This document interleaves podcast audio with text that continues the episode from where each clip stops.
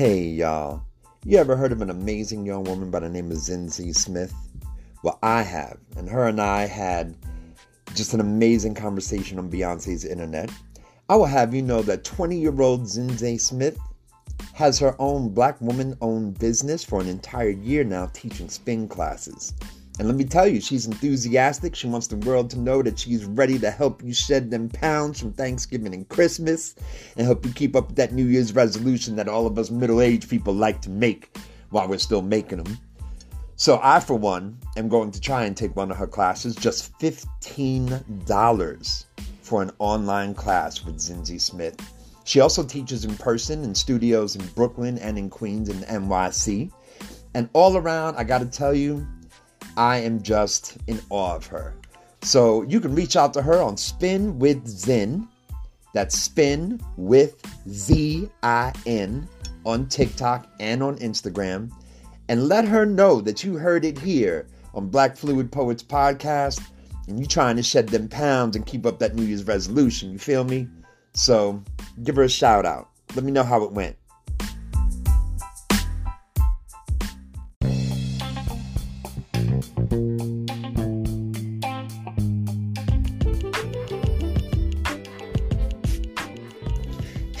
Y'all.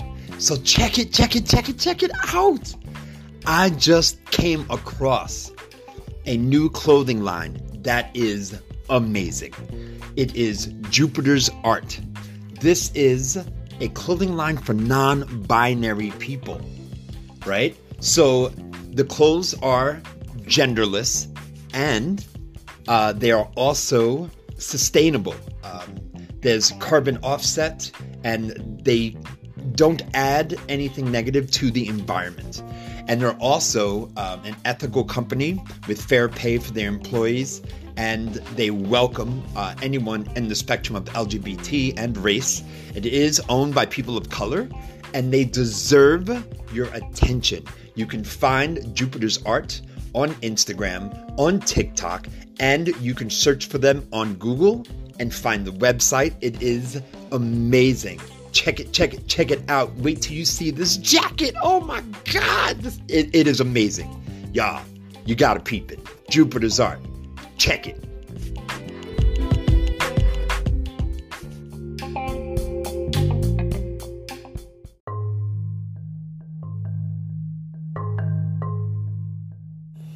Hey, y'all. Have you ever heard of Old Gods of Appalachia? Well, if you haven't, you have now. Let me tell you. This is a horror anthology podcast, and it is absolutely amazing. They have characters, they have actors, they have different people doing voiceovers. It is so ridiculously dope. Y'all gotta check this out. Um, I'm, I'm like, I'm enthralled. I'm, I, I can't stop listening to it. This shit is crazy. And I gotta tell you, all the actors are, they're straight, they're queer, they're black, they're of color, they're male, they're female, they're they, thems, they, thems. They just, this thing is so diverse, man. And, and there's, there's actually some poets involved with this that I actually admire. So this is a big deal. Y'all gotta check out Old Gods of Appalachia wherever you listen to your podcasts.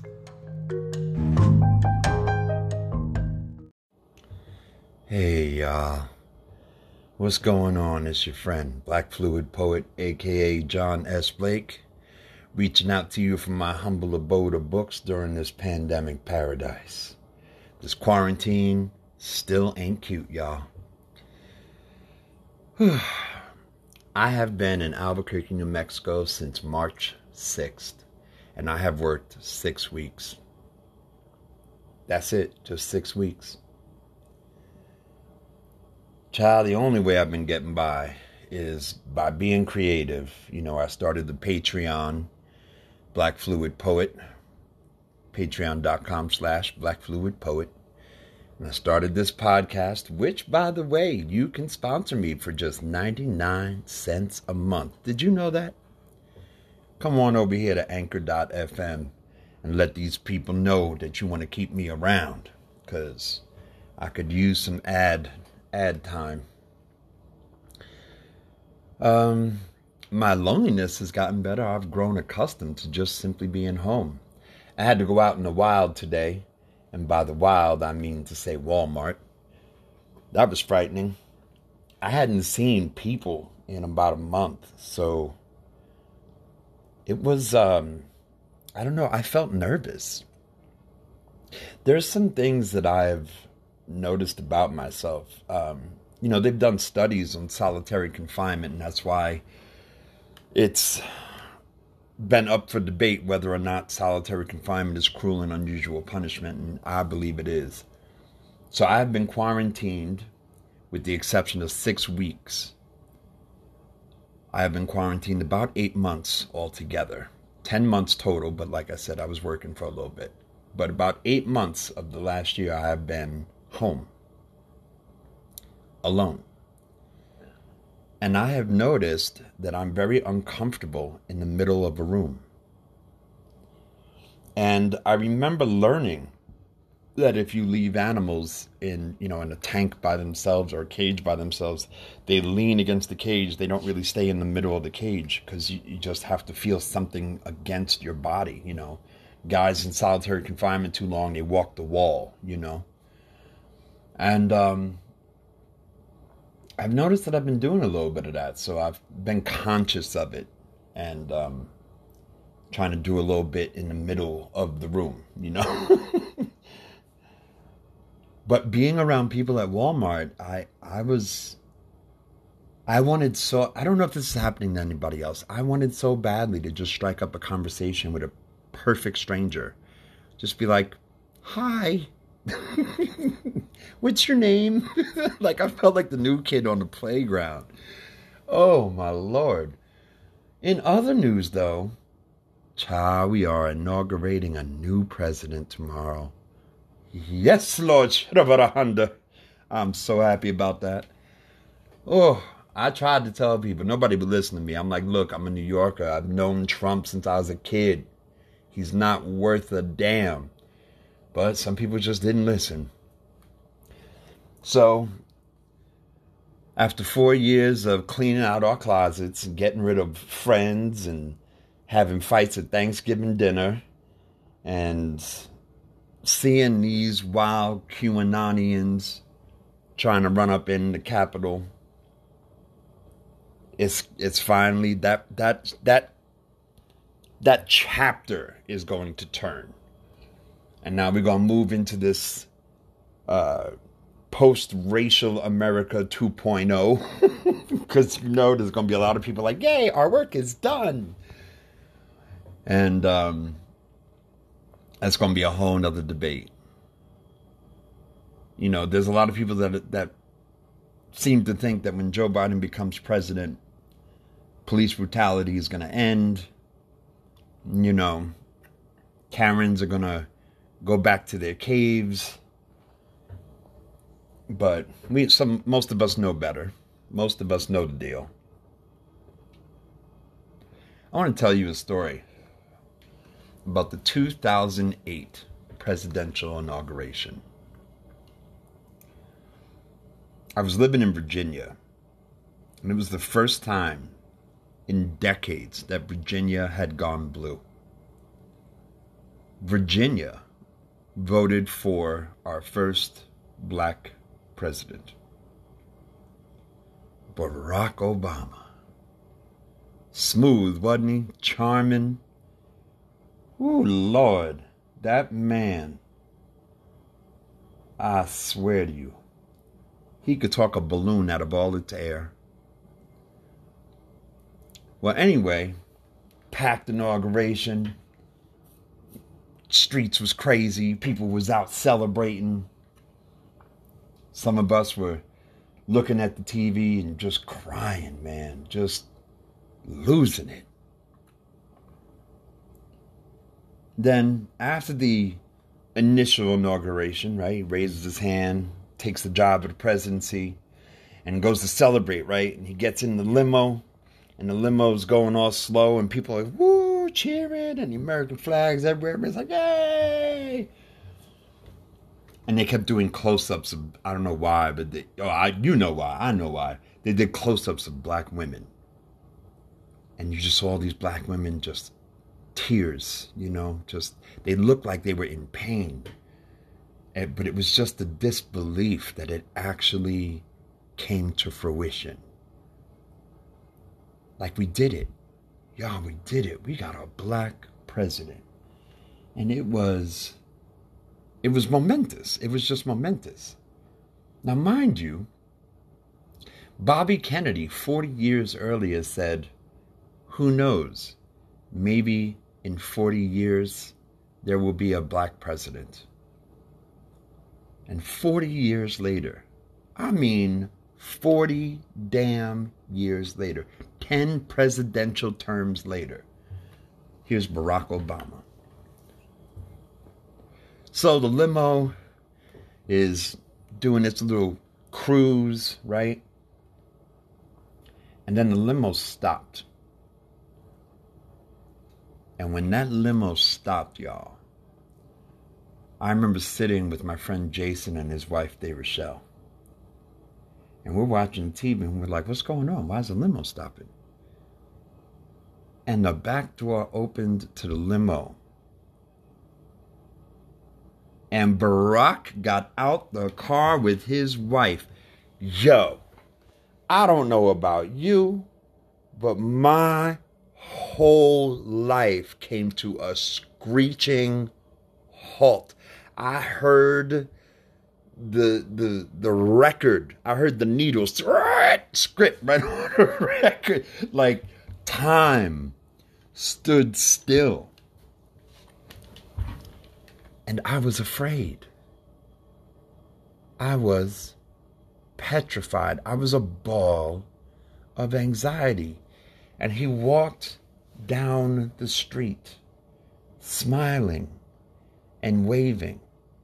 And so did Michelle. Michelle was just looking gorgeous as usual. And they're waving at the crowds. And people, man, when he stepped out the car, people just started screaming. And I know, I know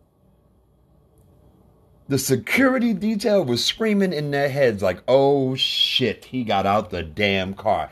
And I know they weren't prepared for it. And they all just started running and and getting ahead of him. And they were like, "What the hell?" You know, because they were behind him. The limo could like take a nuclear blast. You know, they weren't worried. But when the car stopped and he got out the car,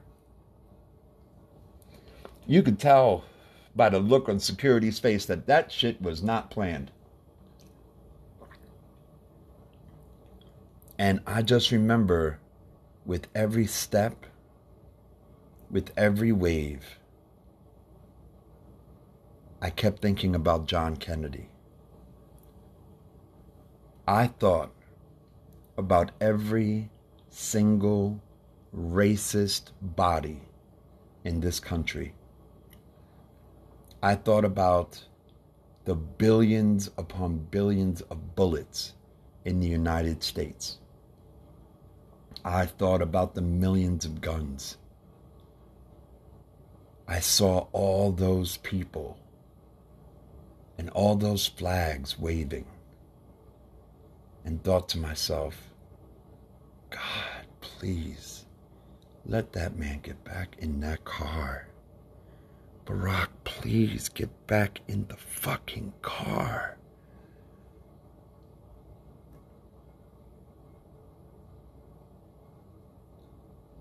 And when he got back in that car, I finally started breathing again. And there are some black people that think racism has gotten better. You know, black people can vote without being turned away by dogs or fire hoses or police beatings, at least most of the time, with the exception of North Carolina. Black people can walk into a restaurant and eat they can get on a plane, they can get on a bus, they can sit anywhere they want. Hell, black people are sitting in first class on planes. There are black police officers, all kinds of black first responders, generals, you know, surgeons. Things have gotten better. Or has it? When Barack got out that car, we knew how racist the country still was. We knew intuitively. Any black person I've ever spoken to about the day and that moment when Barack and Michelle stepped out that car, it wasn't a joyous occasion for us. We were afraid. The same people who ran up in the Capitol building, that planted pipe bombs, that brought guns and Kevlar and zip ties. Those same people were alive in 2008. Those same people with all of that anger. They were there. And some of those people will be there tomorrow. And all I could think to myself right now is Kamala, please stay in the car. Just just stay in. I know it's a momentous occasion. I know it's a once in a lifetime moment, but please, please, please, Kamala, please stay in the car. We have to protect you. Am I the only one that thinks that Joe Biden ain't gonna outlive two terms? I'm like, Kamala, we we gonna need you. Girl, we're gonna need you. You need to stay in the car. We need to keep you alive. I am so I mean as as as joyous and as celebratory and as you know festive as I feel about the end of the Trump era there is one more day I feel like I need to get through, and that is Kamala Harris taking that walk with Joe Biden. I am so scared for Kamala. Security better do their job, man. Because they didn't do such a good job at the Capitol building. So, excuse me for being cynical. But, um, On another note, it feels good. I'm I'm still kind of floating on Dr. King Day. You know, I sat around reading a Testament of Hope, the complete writings and speeches and essays of Dr. Martin Luther King Jr. And I thought about love. It was just a mantra that went through my head the entire day Monday. Just love, love, love, and I read some essays and thought about some of the things he said and how he tried to tell us in the 1960s that socialism is the only way to go. He talked about how, and I didn't even know this, how just after World War II in 1945, the French had tried to colonize South Vietnam to prevent all of Vietnam from becoming a communist country, and how the United States paid 80% of the cost of the French invading South Vietnam. And then the US paid 100% of the cost. And I also didn't know that the French were trying to colonize South Vietnam for nine years, from 1945 to 1954 and the US paid for it. And then when the French couldn't do it, the US went in. All to keep those people from living in a communist country. And to some people, that sounds really heroic, but like, I don't know, maybe it's the black in me, but I feel like, you know, US, mind your business. Then people want to be communists, let them be communists. It's their country. Like, isn't that their right? King talked about the corrupt landlords and the peasants in the street and the children who are homeless and naked, running from bombs, running from bullets, selling their sisters into sex work, trafficking their own mothers so they could eat. King talked about the U.S. corporations that were trying to do business in South Vietnam. He talked about the many Vietnamese that would die just so they could kill one Viet Cong. He talked about the poisoning of the waters from the bombings and the destruction of crops and homes. He talked about the militarization and the materialism and capitalism. He even said the days of capitalism are over. They no longer work. He said that in the 1960s, man. He tried to tell us love, love. You know, I try to think about what it what it takes to be a loving person. And the first thing that comes to my mind is a decision. I can be loving to anyone when I decide to be.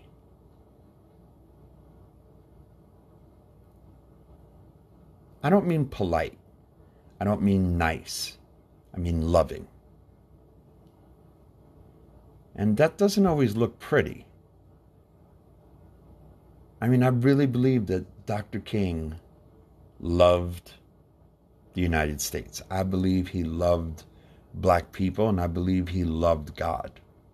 With all of his flaws, I believe that Dr. King loved God and practiced love to the best of his ability.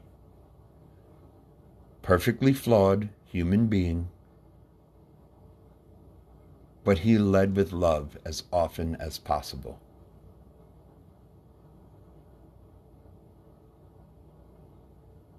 And they shot him. I don't think they shot him because he was standing up for black people. I think they shot him because he started standing up for the poor. Because he started standing up for labor unions. He stood up for the laborers in general. There's even, towards the end of his life, he wrote this essay about poverty and about having the audacity to believe that everyone should be able to have food in their bellies and a roof over their head. In a country with so much how could people have so little? And I remember he said that poor whites were not that much less oppressed than black people in the United States of America. And I thought to myself, that had to be the most loving statement I have ever heard. I mean, it's 2021, and there's no doubt in my mind that we live in a racist society. There are racist people all over, and there is a racist system that is still working. But I mean, a lot of the times I deal with covert racism. I mean, this man dealt with overt racism beatings on camera in public, the cruelty, people spat on him. He went to jail over 20 times. Like, just to get people to vote. Like, it wasn't like he was, you know, trying to break into stores. It wasn't like they were rioting. I mean, they were just marching and singing and dressed in their best and, you know, being presentable you know, and he practiced respectability politics, and we all have our different views about that. But for him to take even an iota of a second and speak up for some of the same people that were spitting on him on his way to the podium, the same people that had physically put their hands on him and dragged him off of a lunch counter. The same people that wished him death on the daily basis, the same people that burnt down a church and killed four little girls. And there was King talking about white people who were trapped in poverty and couldn't feed their families and how wrong that was. He didn't just speak up for black labor unions, he spoke up for all labor unions. He wanted to see a better United States, and they killed him for it.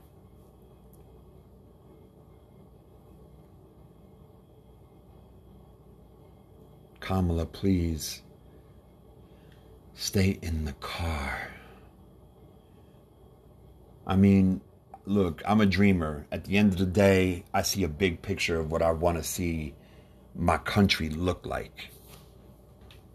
But I don't think tomorrow's that day. I would love to watch Kamala just step out that car smiling and waving and rejoice in the moment that we have our first black woman vice president ever, ever in centuries of the establishment of this country.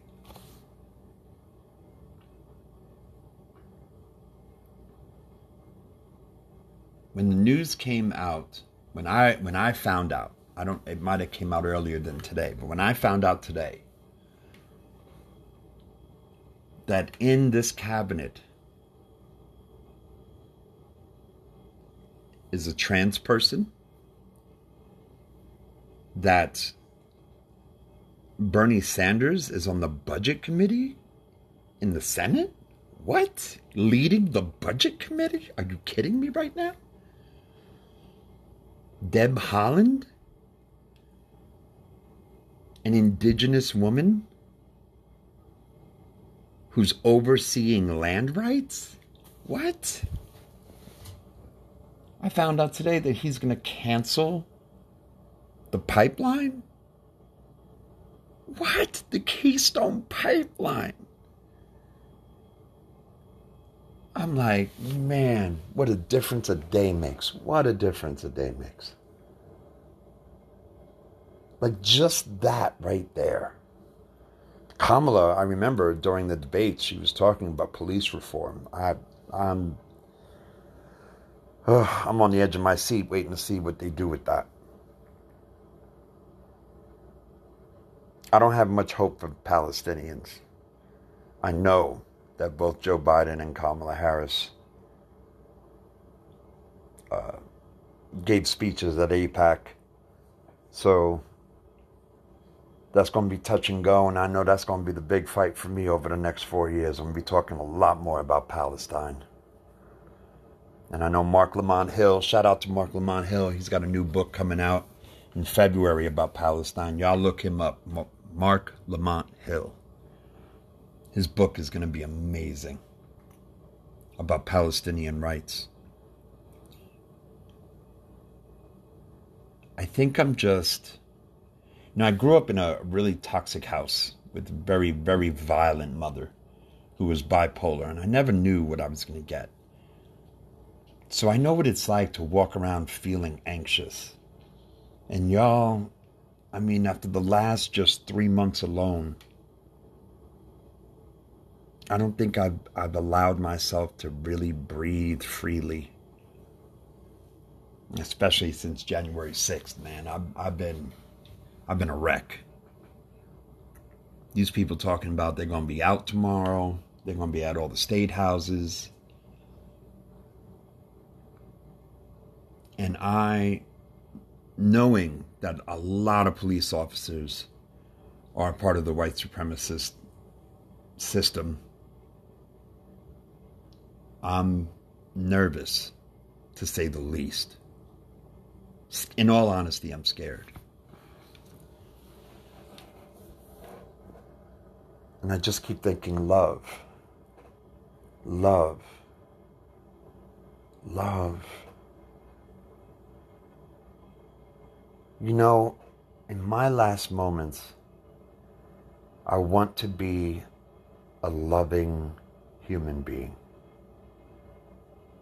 I want to make sure that the last thing I do while I'm dying is love someone else or myself or my life. I know I want love to be there. I want as much love to be there at my death as there was at my birth. My father filled with pride and crying. My mother admiring me. Like, I want that kind of beauty for my last moments. I want to feel that tomorrow. I want to meditate in the morning. First thing I do is just take five minutes in the morning to say, This moment is all that matters. And in this moment, I choose love. I'm going to forget about the broken glass at the Capitol. I'm going to forget about all the red hats, you know, snaking their way up the stairs inside the Capitol building. This moment is all that matters, and all that matters is love in this moment. Most of me is aware that Kamala is going to get out that car tomorrow. This moment is all that matters, and love is all that matters in this moment. And when Kamala is smiling, I hope that I sit back in my chair and breathe and trust and hope and not let all of this rage and these chills rob me of the joy of seeing our first black woman president take her walk her ceremonious walk down Pennsylvania Avenue. And I hope to rejoice with her. There's a reason why they call it terrorism. The fear, the anxiety, the tension, that's how they do it. All they have to do is one post on Twitter about what they're gonna do and I could feel my back tighten up, you know. I could see all of the what ifs just swimming around in my head like a school of fish. And I don't want to give that to them. I could die in my sleep tonight, and I am not going to let these people take another minute of my life concerning myself, whatever the hell they're doing. This is my country. This is my country. You know, I had the privilege of sitting down at a Q&A with Angela Davis, Dr. Angela Y. Davis. And I heard her tell her story and how, while she was teaching at UC Berkeley, upon leaving campus every day, security would have to come out and check under her car and inside her car for car bombs. And then she would get in her car and drive home.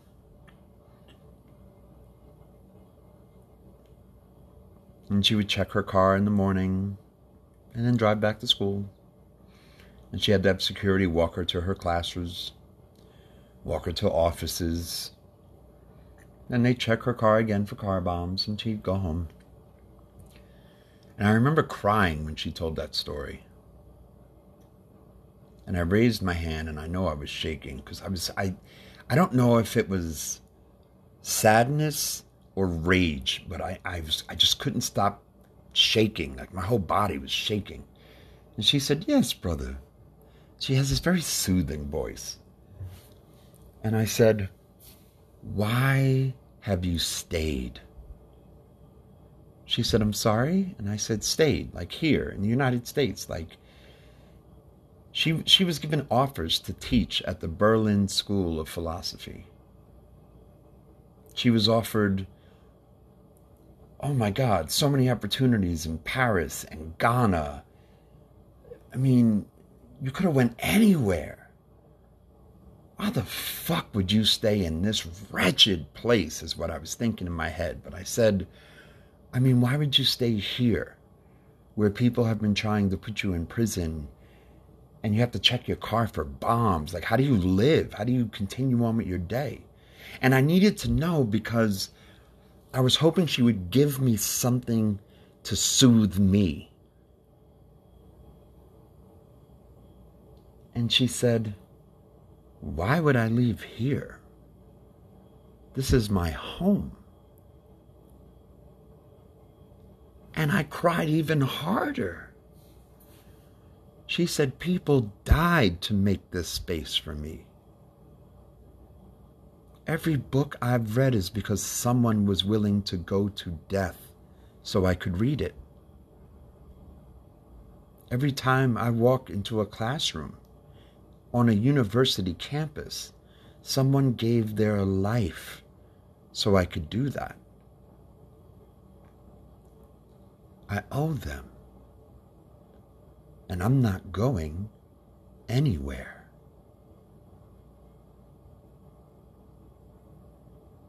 Good night, y'all.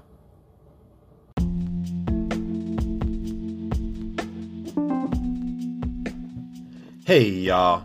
Your fam, Black Fluid Poet. Check it out. If you love this podcast, I want to thank you for favoriting the podcast because it means the world to me. However, the way I can get more advertisers is to have more subscribers. If advertisers um, see that um, I have a lot of subscribers, they will be more willing to give me opportunities to advertise for them. So, in order for me to get these ads, I need to get to a decent amount of subscribers. So, you come here to anchor.fm and you go to support, and you can pick 99 cents, 4.99 or 9.99. Please feel free to pick 99 cents. I, I, I am overjoyed at anyone who wants to support my dream of getting this podcast taking off. You know what I'm saying? So please just consider it. If I could get a thousand subscribers, I could get out of this poverty thing. You know what I'm saying? Because, yo, the struggle is real. Y'all take care.